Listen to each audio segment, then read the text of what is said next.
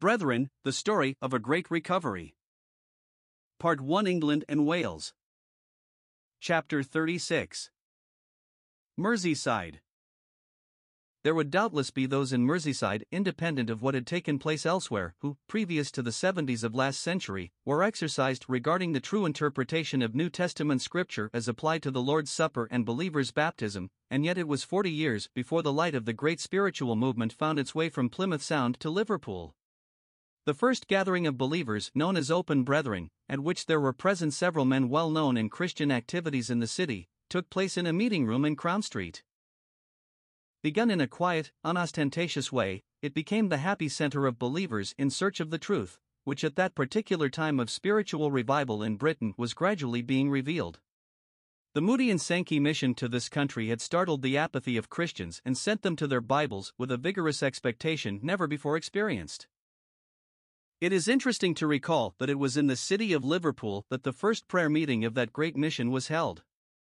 Harry Moorhouse, Douglas Russell, and John Houghton met the American evangelists on their arrival, and the party made their way to the Great Western Hotel, where, in a private room, a time was spent waiting on God in earnest intercession.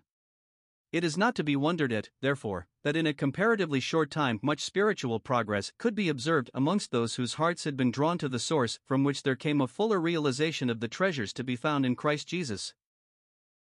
Dr. Rolls and Dr. Eddies, who were known to have taken a notable part in the formation of the First Assembly, were also actively engaged in the Burlington Street Medical Mission, where opportunity was afforded to preach the gospel to patients.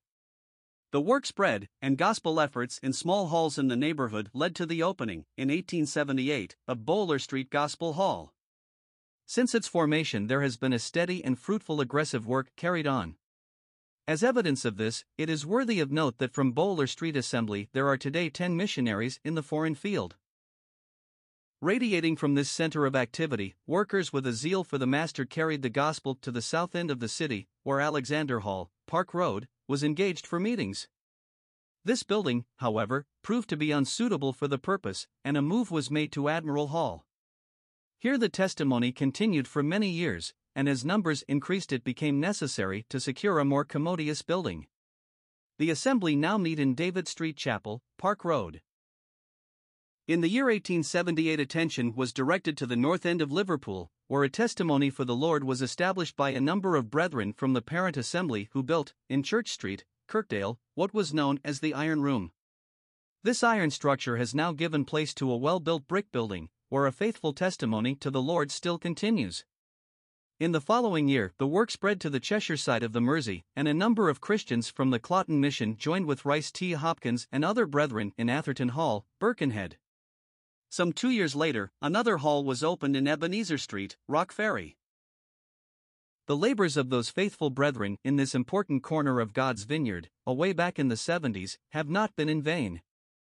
The seed sown has borne fruit, sinners saved, saints gathered to the name of the Lord, and today there are nearly 30 assemblies of his people in what is known as the Merseyside district.